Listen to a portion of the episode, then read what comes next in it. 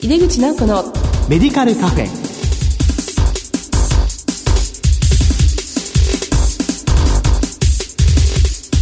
こんばんは。帝京平成大学薬学部の井出口直子です。井出口直子のメディカルカフェ。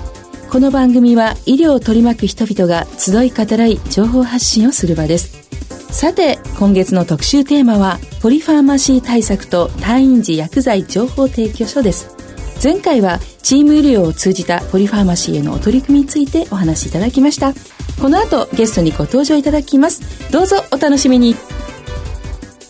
入れ口直子のメディカルカフェ。この番組は武田手羽の提供でお送りします。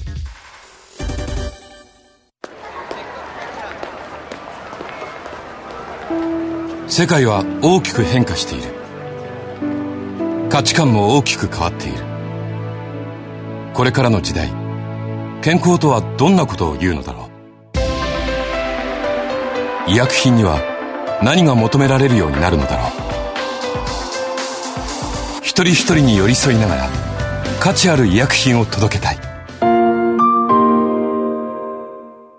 私たちは武田手羽です。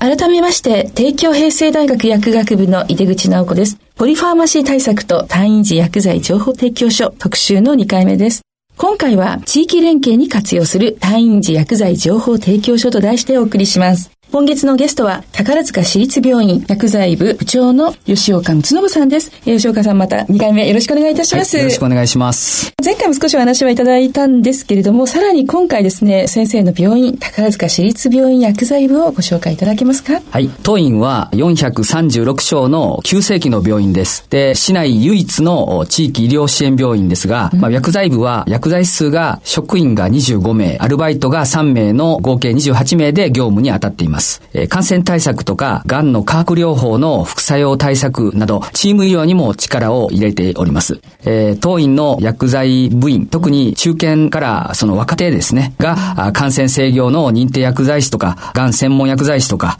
今、流行りの老年薬学認定薬剤師など、その専門とか認定を若手自らですね、進んで取得するよう頑張って、モチベーション高く業務に取り組んでくれているので、まあ、非常にありがたいと思ってます。そうですか？皆さんも専門性を高めるご努力がされているということですね。はい、この一人一人の患者さんをサポートするために、まあ、今回も連携、地域連携というのがテーマなんですけども、この病院薬剤師と薬局薬剤師はどのように連携をしていくべきだとお考えでしょうか？はい。やはり情報共有というのが肝と思います。はい、で、病院薬剤師が病院主治医と共同するように、薬局薬剤師はクリニックの医師と共同することが重要です。まあ、そのために、えー、情報がほとんどない薬局の先生の方へ情報提供するということは非常に重要で、えー、しかもその連携するかかりつけ医への情報と同じ情報が必要になると思います。うん、まあ、当院は院外処方箋の発行率が90%以上ですので、地域の薬剤師会とも一緒に研究会で協議できるような機会を多く持っております。えー、私自身ですね、宝塚市の薬剤師会の地域連携部の副部長を務めておりまして、ね、え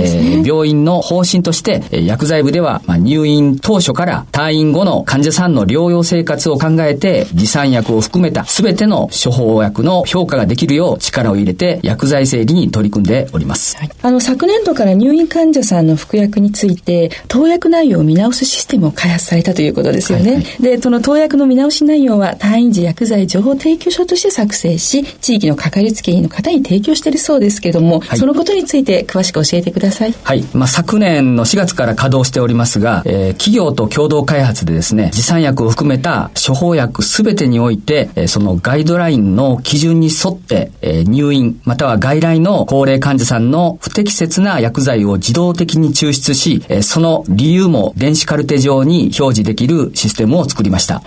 えー、まあ、65歳以上で、えー、内服薬が6剤以上の患者さんをスクリーニングすることができますので、外来患者さんの事前チェックというのも可能になります。当院はまだそこまで手がつけれてないんですけれども、薬剤総合表評価調整管理料というのはですね、えー、外来患者さんにチェックをすると。その3点も対応できるようなシステムになっております。まあ、ガイドラインと言いますけれども、まあ、薬学的根拠に基づく理由として、高齢者の安全な薬物療法ガイドライン2015というものと、えー、ビアーズ基準、そして添付文章の情報から引用できるようになっています。はい、まあ、高齢者に問題があるお薬は、PC の画面上にですね、はい、老年の年という文字が、表示されて、まあ、そこをクリックしますと、注意すべき理由とか、その出典元、それからエビデンスの質や推奨度も見てわかるように内容が出てきます。でそこから、まあ、選択したい文言をクリックしますと、まあ、自動的に退院時の薬剤情報提供書の理由ですね、なぜお薬を中止したかというところの理由の欄にですね、そんとこう表記されるというふうに、はい、そういう仕組みになっております。はい、また、重複などがありましたら、えー、重い10ですね、という文字が表示されて、そこをまたクリックしますと、どの相手役が問題かということも表記されて、見落としがないように、漏れがないようにチェックができるという仕組みになっています。まあ、さらに、患者さんの背景としてですね、はい、病態とか生活機能、生活環境が服薬アドヒアランスの低下につながっていくようなものも、そのカテゴリー別にですね、テンプレートから選択できるようになっております。で、え。ー、これらもその理由の方に反映できるようになっております。はい、例えばですね、えー、独居で薬剤管理が困難なためとか、はい、自宅は段差が多くて転倒のリスクがあるためとか、まあ、園芸機能の低下があって誤嚥のリスクが高いためなど、まあ、選択ができるようになっております。はい、まあ、経験値の低い若い薬剤師が使ってもですね、えー、情報提供書をきちんと作成できるようになっております。はい、まあ、これをもとに主治医と協議しながらですね、入院当初からお薬をきちんと評価して、薬剤整理ができるかどうかっていうところをしっかり見て、薬剤管理指導業務の一環として、うん、えー、情報提供書を作っていくというようなことをやっております。はい、大変優れもののシステムで、これはもう先生のところと共同開発されて、作られて、運用されている。これを、あの、構想から実施まで、大体どのぐらいのお時間かけてやられたんでしょうか？実はもう、私が地域連携室に行った時に、もうこれは時間がかかると。自分が一生懸命頑張っても、1日にまあ10件やれたらいい方やったということで、これはやっぱりいちいちシステムガイドラインを見てチェックするというよりかは、コンピューターにさした方がええやろっていうのが実はありまして、もう早くに構想はありました。でも、あの、乗ってくれる企業はどこもありませんでした。そもそも病院の中でのシステムを作るのは結構皆さんあるんですけども、連携というところでその対外的なその手紙を書くシステムなんていうのは到底想定外ということで、お金もかかるし、あかんというようなことで、ですね、えー、そうですね。ただ、いろんな学会とかシンポジウムとか、まあそういった話の中で、そういった企業がですね、やっぱりリサーチに来られてて、私も一度何かの学会の時に、ポリファーマシーっていうのは、急性期の病院がやるわけじゃなくて、慢性期とかリハビリの病院がやることでしょっていうような話と違いますと、やはり急性期で病態が変わって、そのポリファーマシーっていうのは適正使用の一環ですというような話をした時に、その学会会場の空気が一瞬変わったような、これもやっぱりターニングポイントだったと思うんですが、そういった空気が変わった感じがあったんですが、まあ、その時のその企業が来てましてですね、えー、その後からぜひやらせてくれということで、え共同開発に至ったという経緯があります。はい。それも先生のね、情熱と取り組みなんですね。はい、じゃあそのシステムを実際活用されての効果についても教えていただけますか？地域のね、かかりつけ医との連携など強化されましたでしょうか？はい。このシステムを導入前後で実は調査したところですね、はい、えー、導入前の2017年の薬剤情報提供書っていうのは、いくら頑張っても月平均20件、うん、まあ、年間で240件だったのが、導入後、去年ですね、2018年度は月平均110件を超えまして、はい、年間1326件の退院時薬剤情報提供書を作成できました。5倍以上ですね。はい。で、医師会の方からですね、えー、減薬理由が根拠を持って記載されているので、非常にありがたいと、グッドレスポンスをもらっています。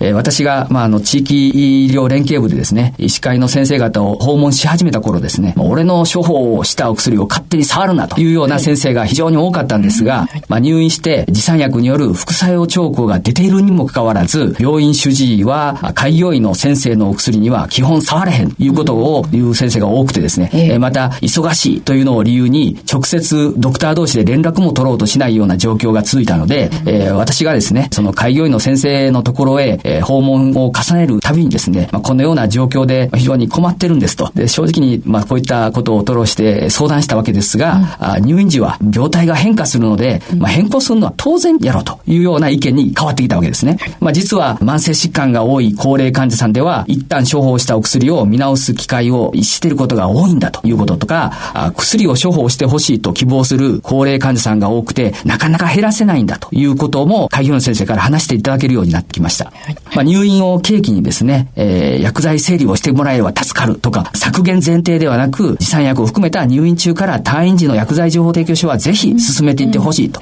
い。うのが、まあ、医師会の総意に変わってきたというような、はい、そうですね。で、まあ、情報提供書のその件数が少ない。時はですね、どうですかって聞いても、いや、見たことないでという先生ばっかりだったんですが、このシステム導入した後はですね、医師会の先生方から非常に高く評価していただいております。まあ、これはシステムだけでうまくいったというふうには私は思っておりません。えー、長年服用している患者さん、お薬に対する思い入れもあります。まあ、そういった患者さんに対してですね、はい、中止の理由を丁寧に説明して、まあ、不安を取り除いて、医師会の先生方には常に相談を持ちかけるというスタンスに徹した結果、はい、まあ、いちいち相談せんでもええでと、まあ、中止した理由を情報書に書いてくれたらそれでいいよというような状況に変わってきたというふうに思います。うんはい、まあ、現在でもですね、まあ、初めて、まあ、手紙を書く先生に対しては、病院の主治医の許可を得てですね、えー、クリニックの先生に電話連絡してから、まあ、その相談を仰いでですね、許可をもらって減薬して情報提供書を書くようにしております。やっぱり丁寧に対応するということを、えー、今の若手の薬剤師も実践してやってくれてるんですけれども、まあ、患者さんもですね、まあ、そうすることで安心して開業医の先生の元に戻れるというふうに思っております。まあ、病院とクリニック、そして、えー、薬局がですね、同じ情報を共有するということは、患者さんにとって安心安全につながるというふうに思っております。えー、以前ですね、クリニックと連携する薬局さんと両方にその退院時薬剤情報提供書を提供しましたところ、宝塚市立病院で、まあ、中止されたお薬がですね、えー、在宅に戻って、そのクリニックの先生が誤ってそのお薬をまたドゥ処方されたことがあったんですが、実は薬局さんの方にも情報が行ってたわけで、えー、薬局がその私立病院からの中止情報をもとに、理紹介をしてくれて、止めることができたという事例がありました。まあ、これこそ、まさしく、まあ、切れ目のない、シームレスな医療というふうに感じております。やっぱりこう、システムを導入するときに、本当に今までの古い状況があったんだけど、まあ、そこを一歩ずつですね、まあ、解決していきながら、まあ、その中にかなりその病院の薬剤師が間をつなぐような、そういう役割も果たして、そ、ね,、して地域の薬局にも情報提供することによって、まあ、危険回避も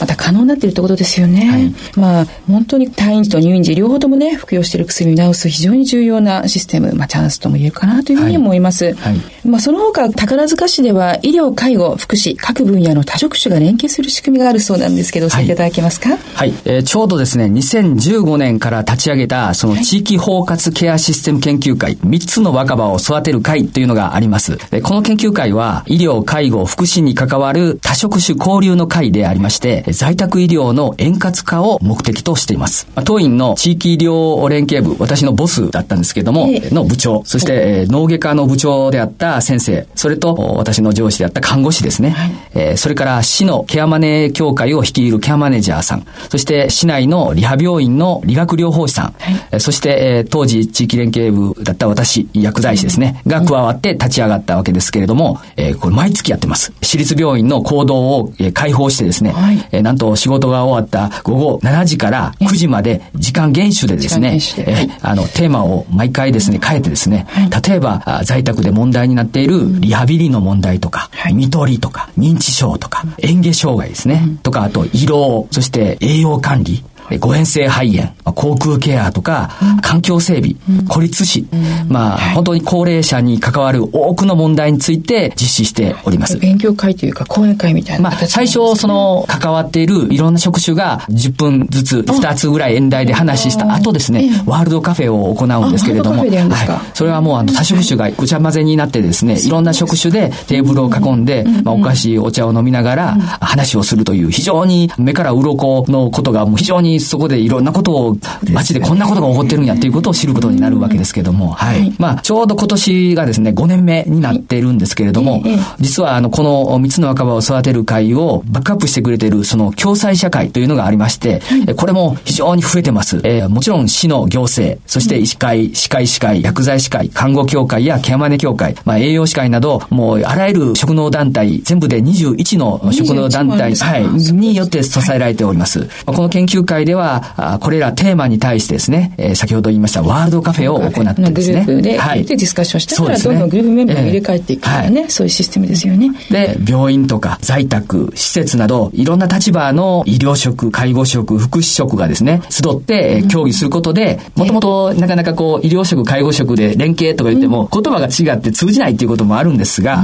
言葉がまず共通言語が話せる。大事ですね。えー、その宝塚のその地域特性の共通課題が見えてくるわけですね。すると、共通ルールを作ろうという活動が生まれてきます。はい、まあそういった中の一つとして、ポリファーマシー対策も、市内の病院薬剤師とか、あ薬局薬剤師、医師会、そして行政が一緒になって対策を打つということができるようになったというふうに思います。まあ最初仕掛けはちょっと私が、掘ったんで、はい、えー、いろんな先生を巻き込みながら、そして医師会と行政ですね、もう巻き込みながらやっていく。行政と仲良くするのはやっぱり5年スパンでじっくりやらないと、なかなか難しい。場所が変わってしまうと、あの、また全然違う部署みたいなこともありますんで、やっぱりこう、しっかり時間をかけてやらないといけないこともあると思います。はい。そうやってね、先生が中心となって作り上げても、まさに地域一丸となってケア。私は一世話人です。あ、そうですもうあの、私はまだペッペナペですけども、やっぱりこれを立ち上げたそのうちの脳外科の、えー、ボスですね、えー、がやはり先見の目があって、やっぱりその病院の中だけじゃなしに、退院した後のことも考えっていうことができる、えー、やっぱり脳外科というその特性でしょうね。リハビリが必要だということで、えー、いろんなことが考えられるからだと思うんですが、素晴らしいドクターです。そうですよね。はい、それでもまさにこう、宝塚市では地域包括ケアシステムがどんどん動いているということなんですね。あの、先生、これを聞いているリスナーの方も薬剤師が多いんですけども、はい、そのリスナーの薬剤師に何かメッセージをいただけますか？はい。まあ、あの、病院薬剤師であろうと、薬局薬剤師であろうと、医療、介護、福祉の総合的な視点で、患者さんがより良い生活を送るためにですね、お薬の適正使用を考えなければならないことには変わりありません。ね、まあ、ポリファーマシー対応業務としては、うん、薬剤師が最処方設計を提案し、医師が判断するといった仕組み作りに尽力するということが、まあ、薬剤の適正使用を標準化することに他ならないというふうに思います。えー、まあ、本来あるべき姿としては、薬の専門家である薬剤師が、まあ、しっかり支援をしてですね、えー、かかりつけ医が全人的な関わりで、患者個々人のポリファーマシーが是正されるということが望ましいと思うんですけれども、やっぱりこれが一番大事だと思うんですね。うん、薬剤師の本質的な機能というのは、はい、医師との連携や共同によって、より一層発揮できるものというふうに確信しております。はい、ありがとうございます。大変最後に力強いお言葉をいただきました。ポリファーマシー対策と退院時薬剤情報提供書特集の2回目。今回は地域連携に活用する退院時薬剤情報提供書と題してお送りしました。ゲストは宝塚市立病院薬剤部部長の吉岡光信さんでした。先生、2回にわたりお忙しいところ本当にありがとうございました。ありがとうございました。世界は大きく変化している。価値観も大きく変わっている。これからの時代、健康とはどんなことを言うのだろう。幅広いラインナップで信頼性の高い医薬品をお届けします。一人一人に向き合いながら、どんな時でも健康を咲かせる力を。私たちは武田手羽です。2回にわたり吉岡先生の話をお送りしました。宝塚市での取り組みはとても勉強になりましたねこれからの薬剤師は医師や多職種との共同を進め患者さんの生活機能や生活環境を含めた総合評価ができるスキルを身につけることも求められると思いますさてこの番組は放送後でもラジコのタイムフリーやポッドキャストでお楽しみいただけますリアルタイムはもちろん放送後も1週間以内の番組はお聞きいただけますよ毎月第2、第4木曜日夜11時半から放送中の井出口直子のメディカルカフェ。次回は6月13日の放送です。それではまた、帝京平成大学の井出口直子でした。井出口直子のメディカルカフェ。この番組は武田手羽の提供でお送りしました。